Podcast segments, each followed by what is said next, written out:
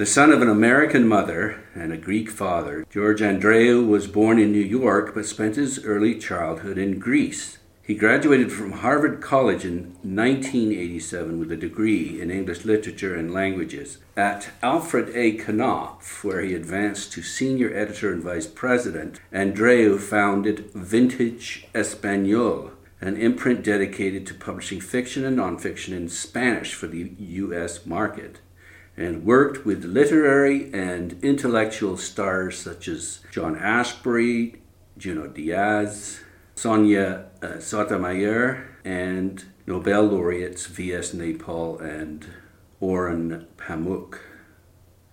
Welcome to the Bibliofile. Thank you.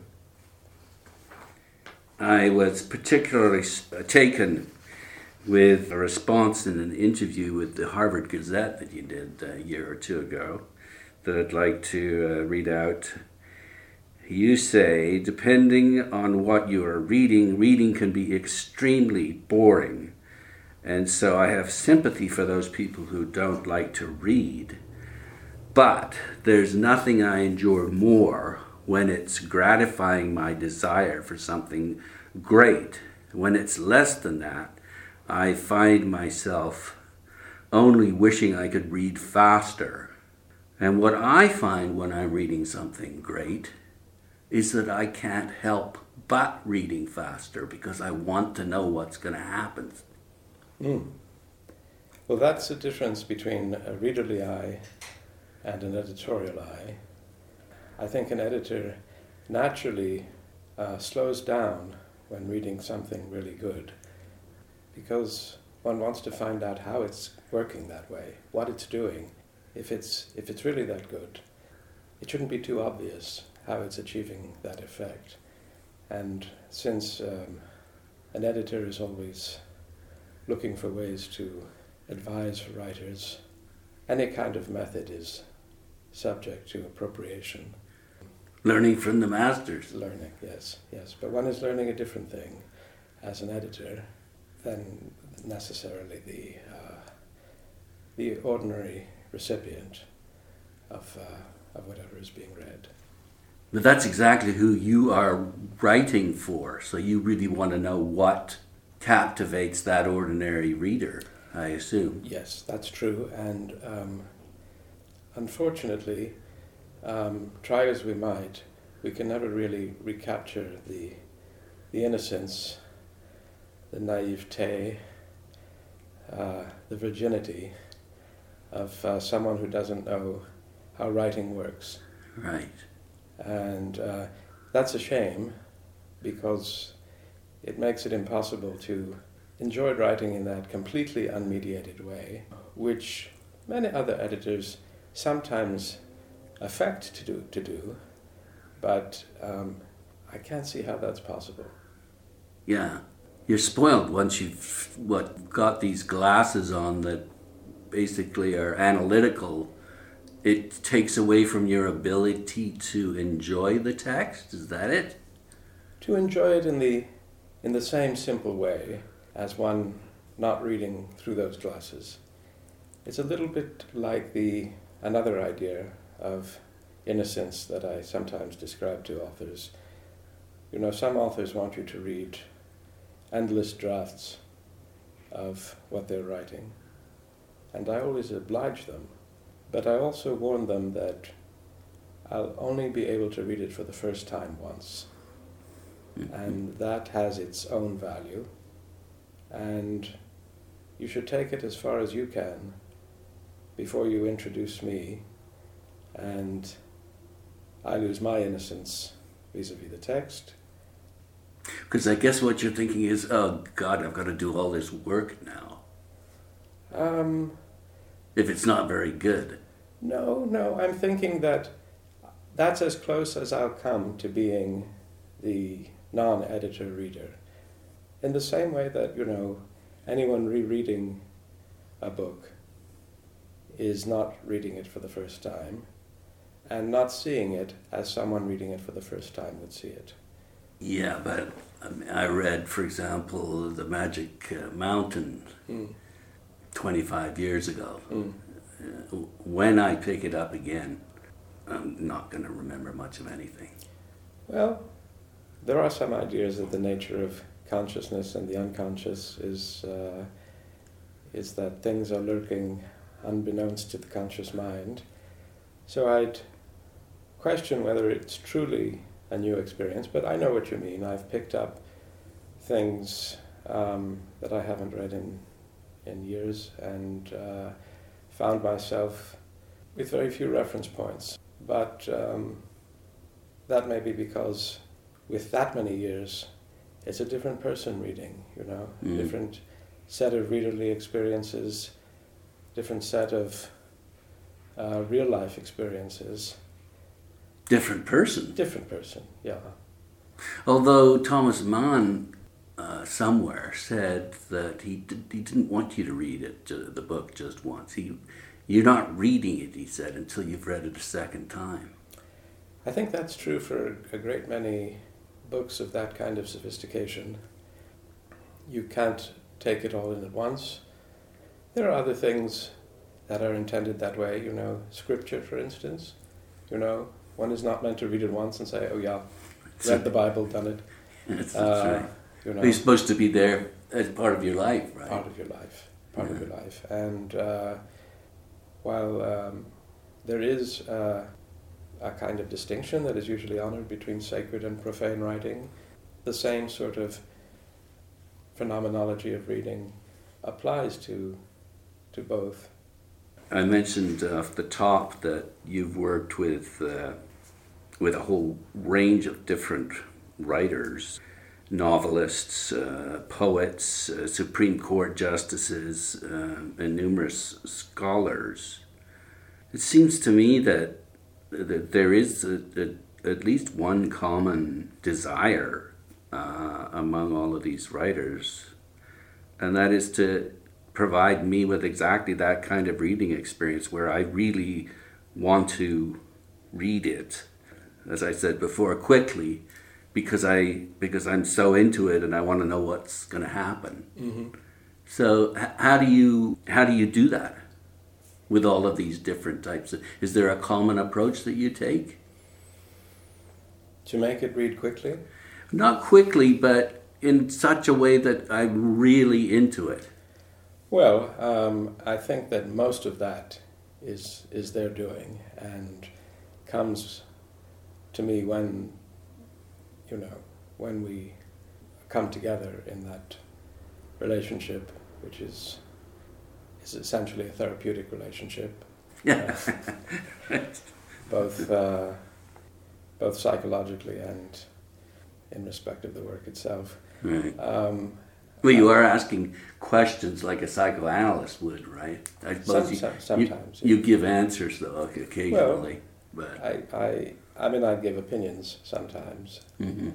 and I think that the the first aim is of course to intuit what the aims are, and then to imagine how those aims could be better facilitated.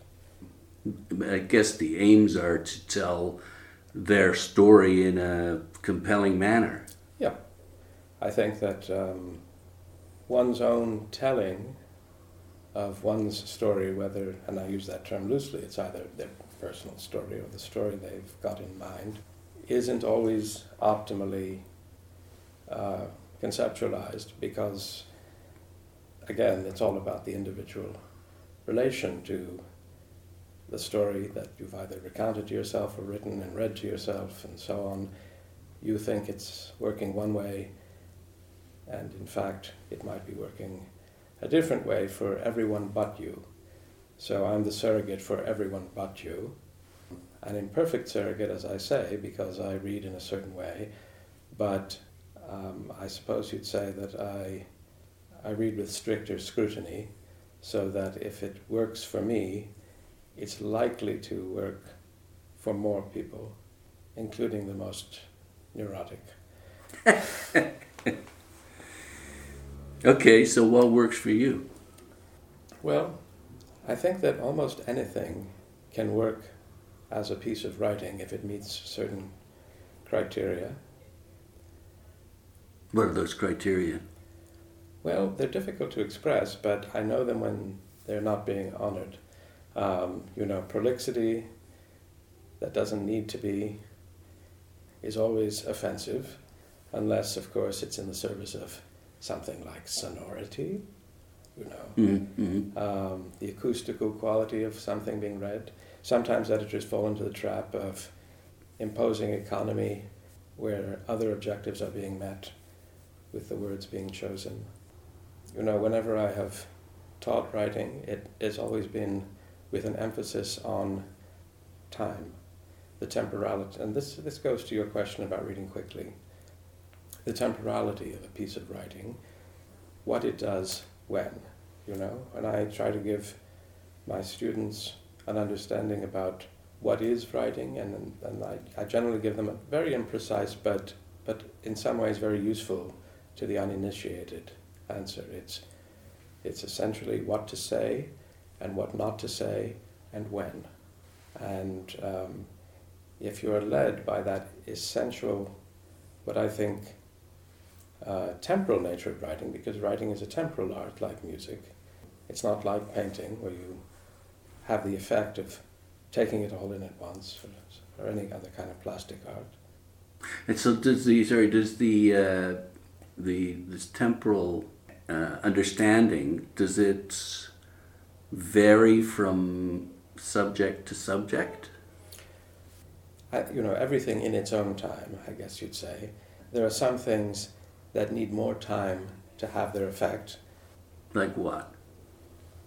Well, I mean, if you have a piece, if in the case of nonfiction, if you have a bit of history, you know, it is possible. To, all history is is itself a kind of fiction. It's a kind of selection process.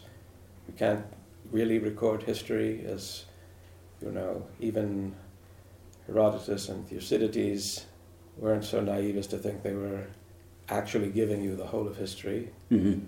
They're giving their version of it. They're giving their version, but it's also how much space do I need to render this history in the way that I understand it? And the same way that does one event in a story or a novel require two lines or 20 pages to unfold, you know? Right. And again, the, that decision is made based on what? Well, it's based on what the writer intends to do or feels he is doing. What's more important to, to the message that they want to convey? Well, they're, yes, they're artistic or their, um, their artistic purpose or the idea that they're arguing for. I mean, I'm making it sound a lot more theoretical and hairy than it is, you know. You have a deep intuition of what the time is Mm-hmm. connecting to some idea or some story. If you have a logical development and an effect you want to make, I mean, the effect of reading two pages is very different from reading 20 pages. Mm-hmm. Well, for me, it, if I can compare it to an interview, Mm. I have an ear, I think, for what's boring me and Mm. what's not. And if it's boring me, I'll jump in with another question. So, shall we move on? But is that how you work as an editor? You think, okay, well, this is boring me. I think we should jump to another. Well, um, Is boredom the one of the key criteria? I wouldn't. I wouldn't say that. I'd say um, a kind of exhaustion of empathy, maybe, is the. okay. but really, I don't think there's much worse of a, a review you can give a book than that it's boring. well, but people. To me, anyway, that's the thing. It may not be to others, of course. people uh, have different versions of boring, you know. I mean, some people I've heard say that Knausgaard's books are boring. Self-centered, and yeah. Yeah, and um, I don't see it that way because I have a different view of what's going on in those books. Um, because what is going on is, you know, a progression of thought and uh, observation and so on that is itself structured in a way that constitutes a narrative that goes beyond the narrative of simply what is being represented. I think that many times when people pronounce something boring, it has to do with reading only, as it were, representationally. You know, Mhm. reading, as Peter Brooks famously formulated it, reading for the plot. Yeah. And a plot can be boring, but doesn't necessarily make a book boring. Um, you can have books with not much happening at the level of incident, but they open up a world of Mhm. ideas, of emotions. It's sort of part of a, a larger structure then, building towards something. Well, it's um, yes, I think that, but the edifice is not the edifice of what is being referred to. It's the edifice of what is coming into being and what the Mm. reader can apprehend. And not every book is for every reader. Yeah. This is why I have pronounced as I have about reading and uh, somewhat scandalously in the view of some people that um, reading is not categorically the greatest thing in the world to be doing, although we have a great democratic faith in the infinitely redemptive and improving effect of reading.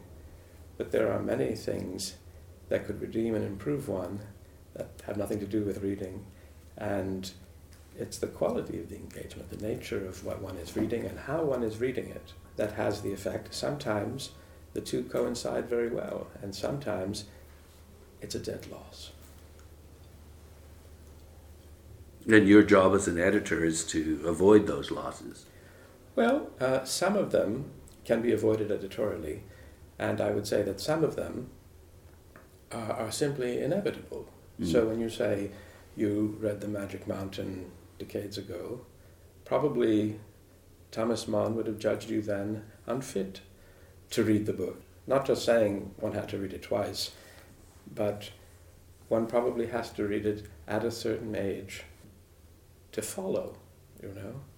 And the great pity, of course, is uh, many of us read books once at the wrong time Yes. and affect to have that as part of our tuition, our, our formation.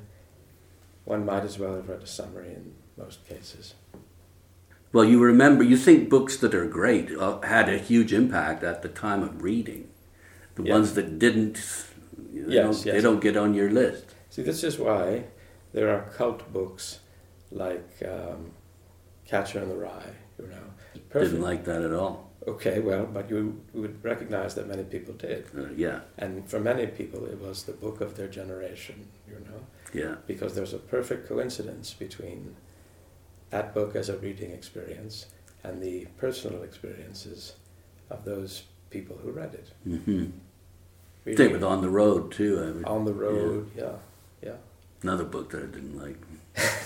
Well, but if you read um, uh, Thomas Mann or uh, Dostoevsky, Dostoevsky, or Tolstoy, Tolstoy, Shakespeare, they're of the, you know. a lot would be lost upon the, uh, the inexperienced reader upon first reading those things. Now, maybe someone needs to create a map, graphing out That's uh, right. When's the best time? when's the best time to read this, and maybe a questionnaire, you know, Yes. kind of like the Proust questionnaire, sort of Yeah. that would calculate and give to an algorithm the inputs that could advise you on when to read yeah. something. I mean, because you know, Like bibliotherapy. like bibliotherapy, yeah, Yeah. yeah, exactly. Maybe you should put that in the front of each one of your books. Um, or maybe something like a Surgeon General's warning or something Right. like that. Right. Don't read this until you've. So, what's the best thing you can do as an editor then? Um, the best thing you can do as an editor is simply to admire. I think knowing when to keep your hands to yourself. Um, sometimes editors become interventional by reflex. Sometimes they become non-interventional out of laziness. You know, I've heard editors say, "This is perfect. I wouldn't touch it." And What am I paying for you to be an editor for then? well, but if you have really read and considered it and think that, Yeah. that's one thing. Sometimes editors haven't even read it. Yeah. Hmm. Yeah, I guess writers generally are what very sensitive to uh, responses from editors, are they? Like they want to be praised. Well, um, As a as a general rule, I think we all want to be praised. Um, Yeah. I mean, you're doing a fantastic job, Nigel, and I, uh, I don't want And I love how you're responding. thank you. Very thank you. intelligent answers. Thank you, thank you. Um, makes everything better that way. No, I don't know that. I don't. I wouldn't say that writers want to be praised, but I think that being a writer in that relationship with an editor is an enormous vulnerability. Hmm. It's not a meeting of equals. You know, it is like the vulnerability that you have with your psychiatrist or something like that Mm. You know? So even an extremely famous or powerful person is just um, a naked human before a certain gaze. And that vulnerability has to be handled correctly. Hmm. Because there are very few things that you can do that are as revealing of, of the self than writing. And I don't just mean about writing about yourself. The written word always betrays the writer. Yeah, I think it takes uh, certain courage to be a writer. Absolutely. Mm. I've often fantasized about having it. Yeah, do you feel like second fiddle as an editor? Um, no. I feel I get many vicarious thrills, uh, particularly when people accept what I'm thinking. Mm. That becomes the thing people will read, and I don't have to answer for it. Yeah, it's. I guess it's. Uh, without you, it wouldn't be that way, and that that book is perceived as being a really important book. It must make you feel good. Um, But as good as having been the author, do you think? But No. also not as bad. Right. So more of a golden mean. A golden mean. I try for a golden mean. I, I should, uh, by way of full disclosure, say that for the past two years I've had very few experiences as an editor because of um, the job I've been doing here. Yeah, actually, that leads me to a question about uh, the fact that you came from an editing, uh, not an administrative background, and yet what much of what you do, uh, based on what you've just said, Mm. is administrative. Is that correct? How does edit, being an editor prepare you to be an administrator? Well, in publishing, very few people come with administrative backgrounds. They have to come from some other kind of background. hmm Um, I think that, um, But why do they have to? Well, because there's no entry level for administration. no, you kind of, administration is something that you elevate people to from something else. Yeah, And sometimes it's a marketing person, yeah. if Oh. it's that kind of publisher, and sometimes it's an editorial person, if it's another kind of publisher. Yeah, but look at Faber and Faber. Mm. I mean, that's a fantastic literary publisher. Yeah. A publisher happens to come from marketing. Yep, that's true too. That's true too. And it may speak to the fact that um, Faber's self understanding and editorial uh, faculty is so well formed that marketing is really what is needed. Um, and I also wouldn't. Uh, But they've got such a strong editorial, though. It's a, it's that's like they're I- working together. That's what I mean. And and and you know, you've spoken with Stephen Harper, and you know Page, that. Stephen. So- Sorry, Stephen Page, rather. Yeah. Um, and uh, you know that he is not. Um, he is not without an editorial sensibility, but that's Mm. simply I think he has aspired to that. yeah, yeah. I mean, and some can and some cannot. Yeah. Um, but you couldn't. I mean, you know, I don't have a marketing background, but I have a lot of ideas about marketing. um, most most people who do one thing yeah. have had occasion to think about the other. Yeah, Um, yeah. Maybe could not do it as a, you know, for a living, but uh, can direct it in some way. Yeah, I mean, those are two of the most important roles, really, uh, the editorial and the marketing, and that's what I mean. As far as far as what a publisher does for an author. Well, the thing about publishing is that uh, every part of the very labor-intensive process, or what is called value chain, uh, every part of it is indispensable, mm. and and mm. and stirs a belief that it is the central or pivotal part of the process, you know. I mean, nobody printed this book. good luck with publishing it. right. Uh, I just want to get back to quickly to, uh, to editorial. Uh, you talk about a narrative hunger uh, that we have. Is this in the Gazette, you mean? This was in the Gazette, yes. Okay. I loved that interview. I thought it was. Uh, I, I was very impressed with the, the questioner, whoever that might have been. Well, there's a bunch of real professional interviewers at the Gazette. They, yeah. They know how to make things interesting without uh, completely disgracing the new hires. they were diplomatic, were they? Um, no, I think they were graceful, they gracious. Were they were graceful and gracious, I'd say. I see. Anyway, it was you that that came up with this, and uh, the fact that us humans can't resist narrative, and that we find narrative more persuasive than logical argument. It's you say a way of being human. So does this inform all of the editorial work that you do? Well, I think that um, um, not all scholarship now, uh, the work that I publish now, is narratively driven. But where possible, I like for a book to avail itself of uh, the power of narrative. I, it's yeah. not. It's not uh, original to me to observe that uh, um, humans have uh, a natural susceptibility to storytelling, mm.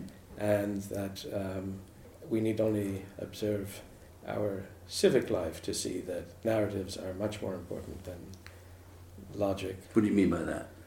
Well, there are some things in the political realm that uh, seem illogical, maybe even badly reasoned, but the narrative is persuasive. Mm. You know, political consultants are always talking about the narrative, and I think, in a way, it's a shame that we have, in some sense, vilified narrative. Narrative is somehow a deception. Mm-hmm. Um, yeah, all of the marketing, advertising people want to talk, say that they're storytellers now. Well, that's that's true, but and the fact is they are, and anybody uh, selling something is a storyteller, mm, mm. whether it be a candidate or a, you know soap or whatever. Encyclopedia. Encyclopedia. If they're well, no one's selling those anymore, but or fuller brushes, I I guess. But um, you know, uh, a narrative is a, you know a mnemonic way of keeping something in your head because narratives are much easier to remember than arguments. If you take some line from a, you know, a philosopher that you know. They're remembered by their uh, QEDs, you know, the final, the bottom line of yeah. the philosophy is this. Yeah. You might be hard pressed, even if you've read the philosopher, to reason out, recreate the proof step by step. But if I tell you a story, there's a much higher probability that you can tell it back to me. Yeah.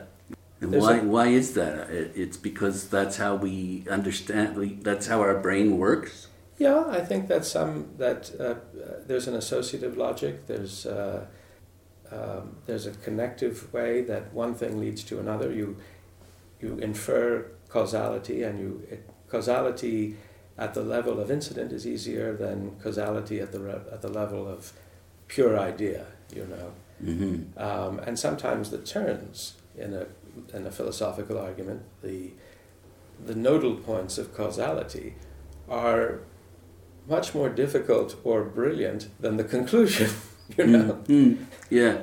And I suppose, though, that we expect a conclusion, and that's why we keep turning the pages. We expect there's a reason why something has begun and why it has ended. Mm-hmm. And I return, I'm returned to my writing classes, which were um, broken up for the sake of emphasizing temporality into beginnings, middles, and endings. Mm. Um, now that can sound quite banal, but um, there's a whole sort of way of thinking of how a story or any kind of narrative begins, or an argument really. I mean, but that's much more, that's more much more governed by pure logic uh, rather than the logic of storytelling, which can be very idiosyncratic. But there's a reason why something begins a certain way. There should be a reason why it ends a certain way, and the middle, which sounds rather unglamorous, is the is the way that both are justified. Why one began that way, hmm. began that way, and why one ended that way. It is, you know, the Aristotelian peripeteia. You know, what's the point of this trip here? You know, I'm trying to get from A to B. Mm. What's the point of that space in between? Mm. You know. Mm. Another thing that you talk about uh, uh, being an editor is you must explain one must explain why one is doing what one is doing, and often the thing to be explained is a very abstract thing uh, or subtle thing, and so editing hones one's skills for explaining. I think that's true. So you have to be a very good communicator. Well, um, there are different ways of saying that or being that, but you have to you have to be good at verbal justification of things. You know, if I can't say why something is better from what I found, it's left only to the uh, the writer, say, to to intuit why it's better, and maybe he can explain it or she can explain it in a yeah. way I can't, because they'll say, yes, of course that because that sounds better, or that's more efficient, or that's that sounds more ironic, or you know polyvalent or whatever they're trying to do. It conforms with their purposes. Uh, I don't like to explain everything. I like, I like actually for um, writers themselves to discover why it's better. And I say, accept what you like, reject what you don't like. But if there's something really important that I think really bears upon the success of a piece of writing, then I really need to explain why I feel that way. You have to justify yourself. You have to justify yourself. It's that old, you know, kind of Einstein line. If you can't, uh, if you can't explain something simply, then you don't really understand it. You know? yeah. I think it was Einstein, but somebody much smarter than uh, than I. Uh, yeah, just sort of connected to that, I think he said something uh, like if if you can simplify something that's very complex, you're smart. Well, you certainly understand what counts and what doesn't in, mm. in whatever the object is. Mm-hmm. Just moving along then to your role as the publisher at a university press, you decide what's published. Well, it's a complicated uh, process actually. The editors have to discover something to propose, and I have to approve it. And a further thing happens the Board of Syndics that we have has to give its blessing to the final product. So I may approve a book in principle. Somebody, somebody wants to write a, a book about Homer, for instance. Mm. And I say, that's a great idea, and seems to have some good ideas about it. The book comes in, the book must be sent for peer review because that's the nature of scholarly publishing. Mm-hmm. The peer reviewers say, well, let's say they're neither, they say neither that thing is terrible, don't publish it, nor that the thing is great, publish it as is. If they say, if they both say publish it as is, then it's a very simple thing. If they both have misgivings, then it is for the syndics to adjudicate do we go forward with the promise of revision? Do we say this book doesn't quite meet our standards?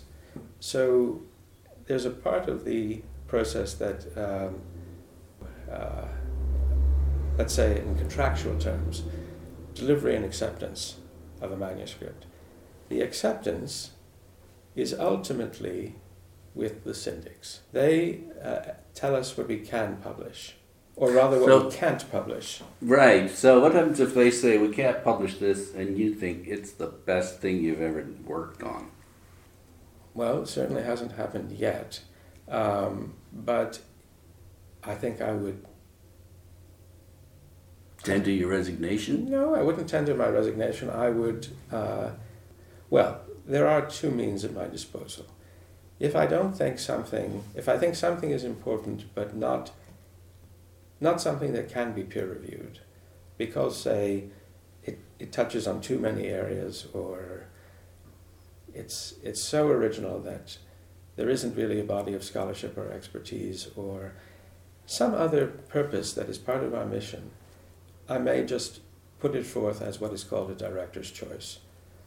However, be careful what you ask for, because if this, if it eventuates in a disgrace for the press and the It's all yours, It's all mine. So I'm very, I'm very judicious about. yes. Some would even say powerful weapon, but it's not as if the press is the defendant and or the author is the defendant and the and the syndics are the jury. Hmm. Um, they're more like the referees. You know, they they keep us honest, and they help us to uphold the standards. You know, because none of us here publishing in any field is an expert in that field yeah. to rival the expertise of the author or the relevant syndic.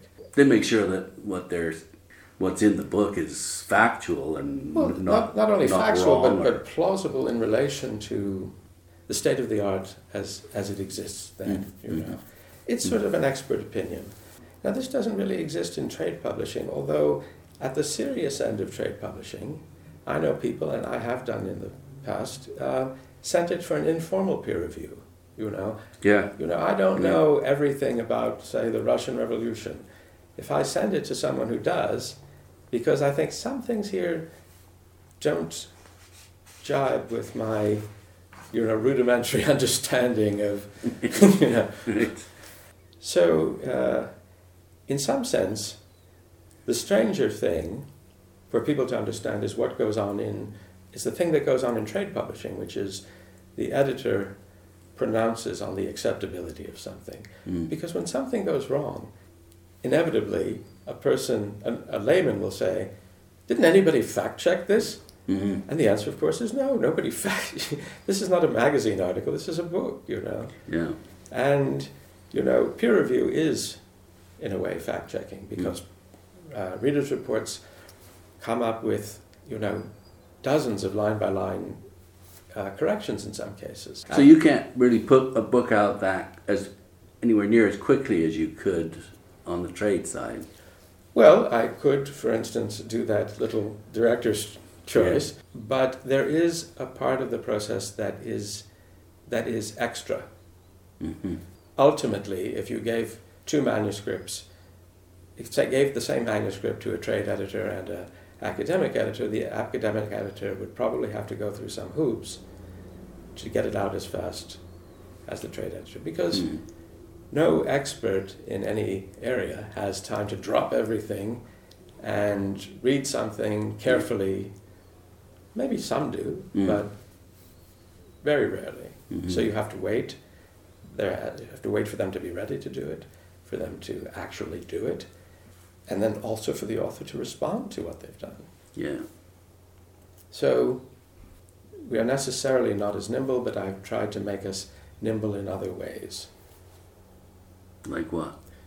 Well, like um, responding very quickly to submissions, not waiting till the last minute to do certain parts of the, in other words, start the publishing process even while the editorial process is um, underway. You talk uh, about the fact that there's two readers. There's the, a very specialized audience Mm. who know the topic intimately Mm. and deeply, and then a wider audience. And you refer to that as a holy, the holy grail of all publishing. Well, um, everyone wants the widest possible audience for a book, and sometimes it's down to execution. You know, if I can perceive a way in which a book can be presented differently and reach many more people, Mm. uh, I can usually get an author's attention, um, assuming they're not compromising the experience or the information for their most important reader, which in the case of an academic author is often others in the field. Yeah, that seems to be a, a, a challenge. It would be quite a challenge to to appeal to this very erudite, demanding audience, and also make it appealing to the public. How do you do well, that? Well, um, you know, uh, I think that when we say the public, we're not talking about um, James Patterson's readership in some. No. Uh, not to besmirch it, there may be. There's got to be something good about what he does. Well, I'm, I'm, I'm saying that that appeals to a great many people. hmm I don't mean the public at large, I mean a, a, a segment of the public Yeah. that is not in the academy, but let's say a reader of the New York Review and something like that. Okay. A sophisticated reader With an interest in the topic. with an interest in probably a lot of things uh, with that sophistication, probably a, um, a multifarious range of interests. But um, here's a way of thinking about it I tell people write the book not just for people in your field, but so that someone in another field with an interest could read it and then be perhaps inspired to incorporate it in their discipline or something like that. Mm. You know, so obviously someone in a adjacent or even a very different field doesn't have the immersion into your field that the most uh, specialized monograph would require, but make it so that it's not impenetrable to the interested non-expert, but a, but a person of, of, of real cultivation and, uh, and, uh, and aptitude. A, a quick study. Yeah. Well, some of the most fascinating uh, sort of reads have to do with sort of cross pollination between different different areas that you might not ever have even imagined. I think that's right, and um, it may speak to the the aging out of certain disciplines. You know, how much do we have left to uncover or say about? And then here I would insert some disciplines, but I won't name them by name Mhm. because I'll offend colleagues in those disciplines. But you know, there's kind of intersect, uh, you know, um, interdisciplinarity is not just because of the sake of doing something interesting. It's it also comes about because most things have been done in uh, in some disciplines. Yeah. One of the things in trade publishing that dominates is this desire for the bestseller, the big the big hit. And you suggest We're not against it ourselves. No, no, I can imagine. Uh, We've even had it. pardon? You have had it? We've had we've had uh, bestsellers, and uh, Yeah, yeah. one of the you know I'm, I'm not aware if there's another one in recent history, but uh, Thomas Piketty's Capital in the 21st Century was a number one New York Times bestseller, Hmm. and um, we have the Which, what year was that? uh, 2014. Okay. Uh, it preceded me, so I can't take any credit for it. But um, the follow up to that book, an equally ambitious and uh, uh, transformative piece of work, is uh, coming this spring. By the same author? Yes. Hmm. Usually the follow up is the same author. It, usually, yeah. Uh, but he might have died, and maybe a, a disciple That's, would have. that- that's uh, true. It could have the Stieg Larsson effect. you know. That's right. but uh, but actually, because of that sort of emphasis on the bestseller, you suggest that uh, trade trade houses leave open opportunity for you because because of the fact that they're not full heartedly publishing from mid list books. Yeah, Mm. I think that that's uh, something that uh, has always been true about big publishers. That um, um, you know, what could be a feast to an academic publisher, it might be scraps to, Yeah. you know. Yeah. Um, if we can sell five or ten thousand copies of a book, that's really not bad. hmm But um, for a commercial publisher with a much more oppressive overhead structure, um, it's not because they're barbarians, you know. No. It's because uh, they have much more lights to pay to keep on, Or demanding shareholders. or demanding shareholders. But um, you know, uh, they usually work it out so that a few books pay for the other books.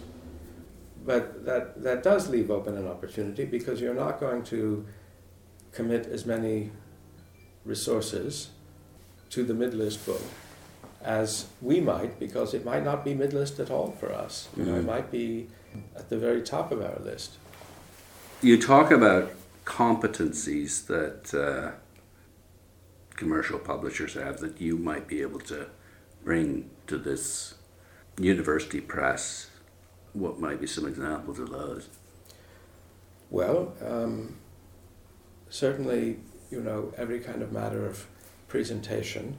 You know, I think that, uh, um, Design then?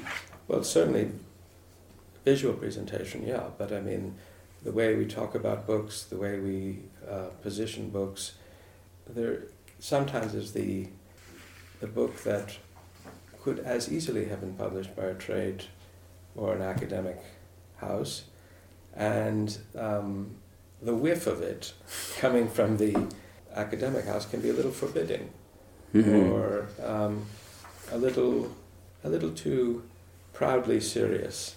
I think that you know we're not trying to sensationalize our books, but there is an element of seduction in publishing, and whether it's the look or the title or um, the copy, you know, The buzz. the buzz, you know.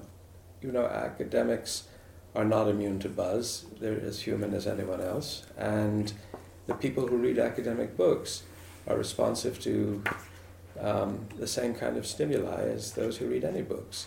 And um, a lot of times it seems that the art of publishing academic authors emphasizes the academic rather than the publishing part. Yeah. Now, there are elements to academic publishing of which trade, trade publishers are uh, completely ignorant, and, uh, and it's been a crash course for me, Right. you know, um, and you have to kind of master that art form too.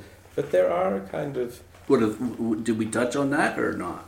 well, probably not. There are great many things that one can take for granted on the basis of scale and market share of one of the big commercial houses. The, the, the freedom to send out as many copies as they do. You know, we print fewer, so we have to be more judicious about where we send the free ones.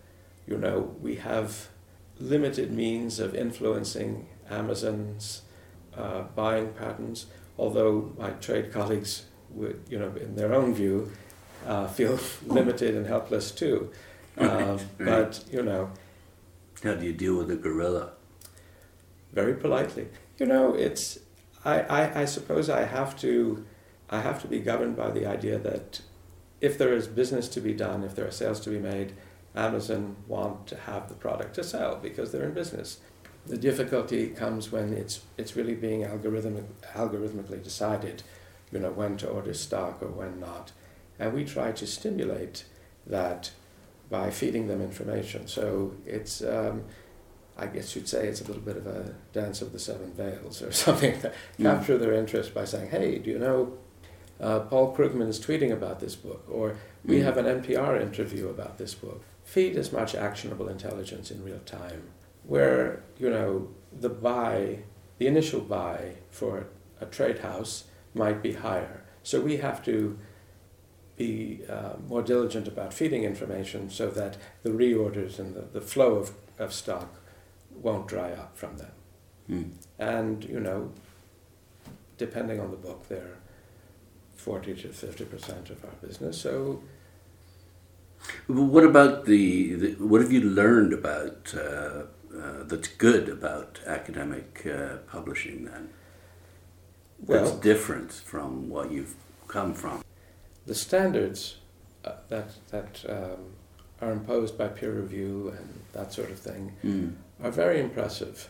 I had uh, published a book by a guy called Harry Frankfurt called On Truth, but I was inspired to publish it because a present colleague of mine, Ian Malcolm, when he was working at Princeton University Press, had published one of my favorite books of Harry Frankfurt's or anyone's called, uh, I don't know, this is a family show, but it was called On Bullshit.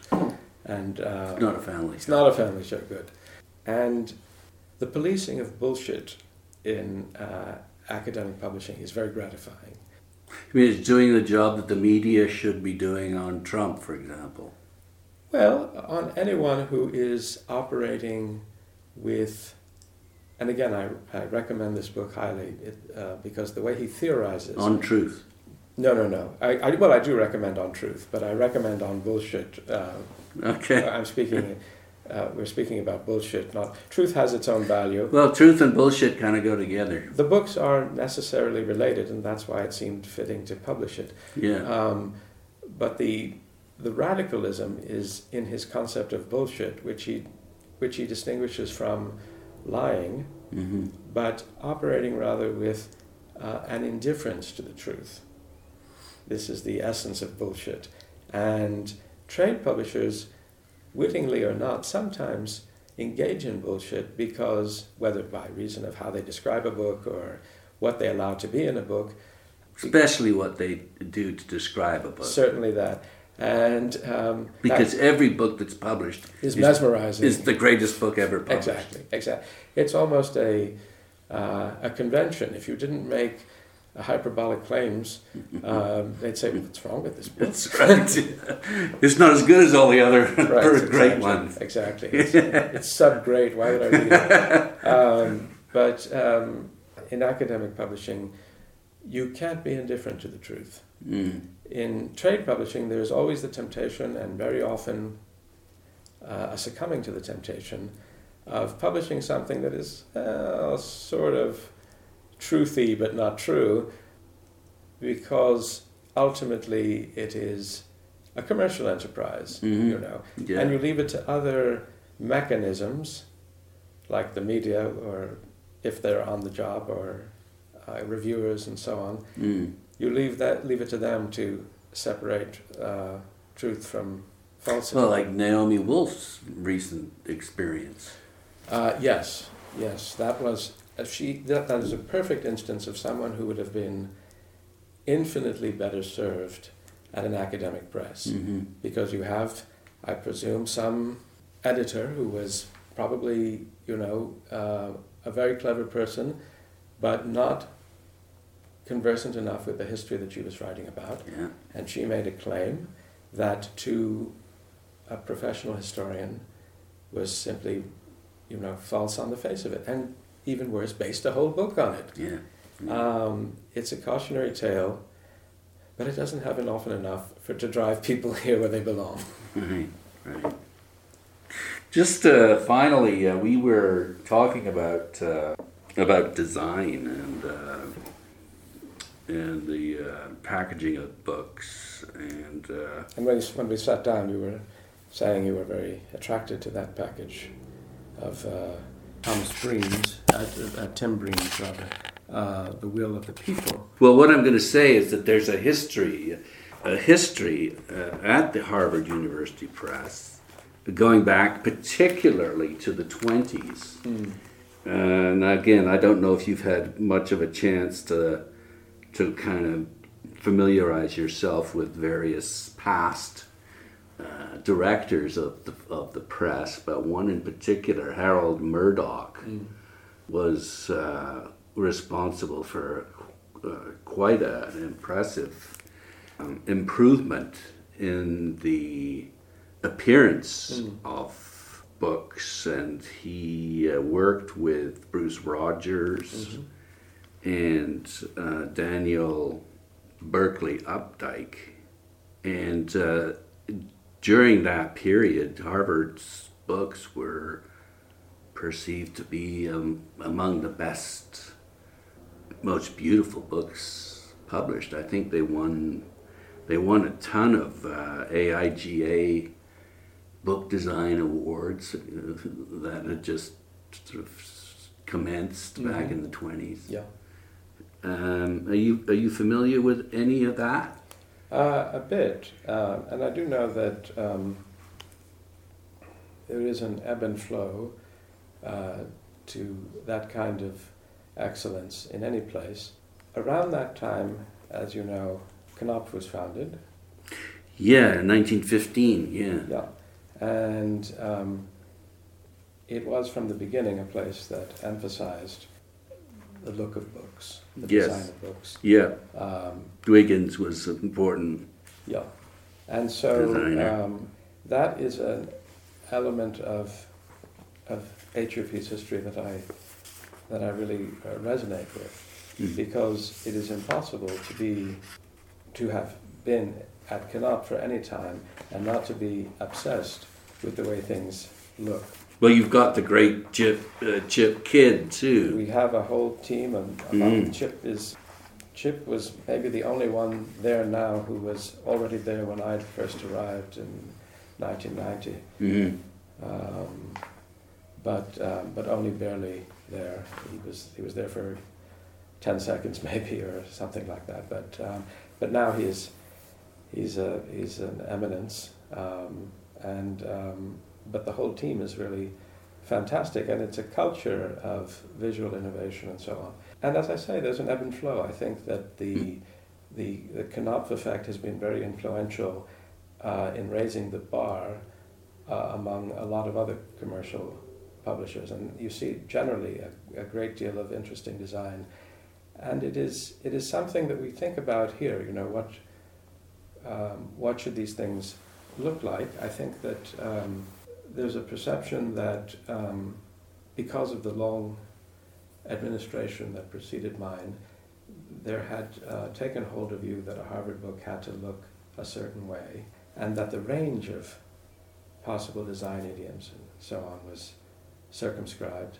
And we're trying to get past that because I do think it's a it's an important part of the art of publishing, and and great design is. Uh, is, is, is something that every book deserves. Well, uh, I, I, I collect certain types of books because of the way they're designed. You know, it's, it, it, it's just, uh, it's, they're things of beauty, objects yeah. of art. Yeah, I, I, I you know, uh, there's the banal thing about judging a book by its cover, but you certainly pick up a book by its cover, and if mm. that's not the final judgment on a book. It's certainly the one that has to precede any other. Um, if it's if it's not something you want to pick up, uh, the likelihood of your being a reader of it is uh, considerably diminished. Yeah. Just finally, uh, speaking of wanting to pick up books, uh, what book currently in production mm are you most excited about? Well, I suppose it would have to be the one I described to you, Thomas Piketty's new book, which aims to give a historical account of uh, um, inequality over human history and uh, mm. to explain that it is not, in fact, a natural feature of human society, but an ideological commitment that has transcended a number of societies mm. and tracing the, the biography of inequality. To biography me, of the 1%. Well, not only the 1%, I mean, that, that, could be, uh, that could be a different kind of book. That could be a, uh, a story from Croesus to uh, Bezos, you know, but uh, but it's more like the, the history of disparity, you know, yeah. of, of, of, serious disparity. Mm-hmm. And I think it's going to be enormously powerful because mm. in the years intervening uh, since the, the first book, which was an account of why, you know, the return on capital was such a feature in, um, in creating income inequality, the natural way that capital uh, accumulates. Mm, yeah, um, money for nothing. Money for nothing. It, to, to put it in the most anti-capitalist way, Musical way. musical way. But the idea that the idea of inequality has become, even in the short time since then, so um, haunting of our political consciousness and, Mm. and, and a matter of, uh, of such common interest um, that I suspect there'll, there'll, there'll be quite a few people interested to know uh, how humanity got to this point. Well, I hope that you reach the Holy Grail with, or, or it becomes your Holy Grail. um, we can only hope. I thank you for that, uh, for that blessing. I have been speaking to George Andreou, who is the director of the Harvard University Press in his uh, office in Cambridge, Massachusetts. Thanks very much. Thank you for coming to Cambridge and visiting HUP.